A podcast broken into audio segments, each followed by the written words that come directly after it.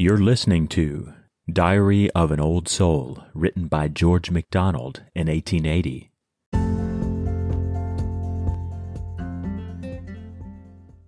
Now, ere I sleep, I wonder what I shall dream.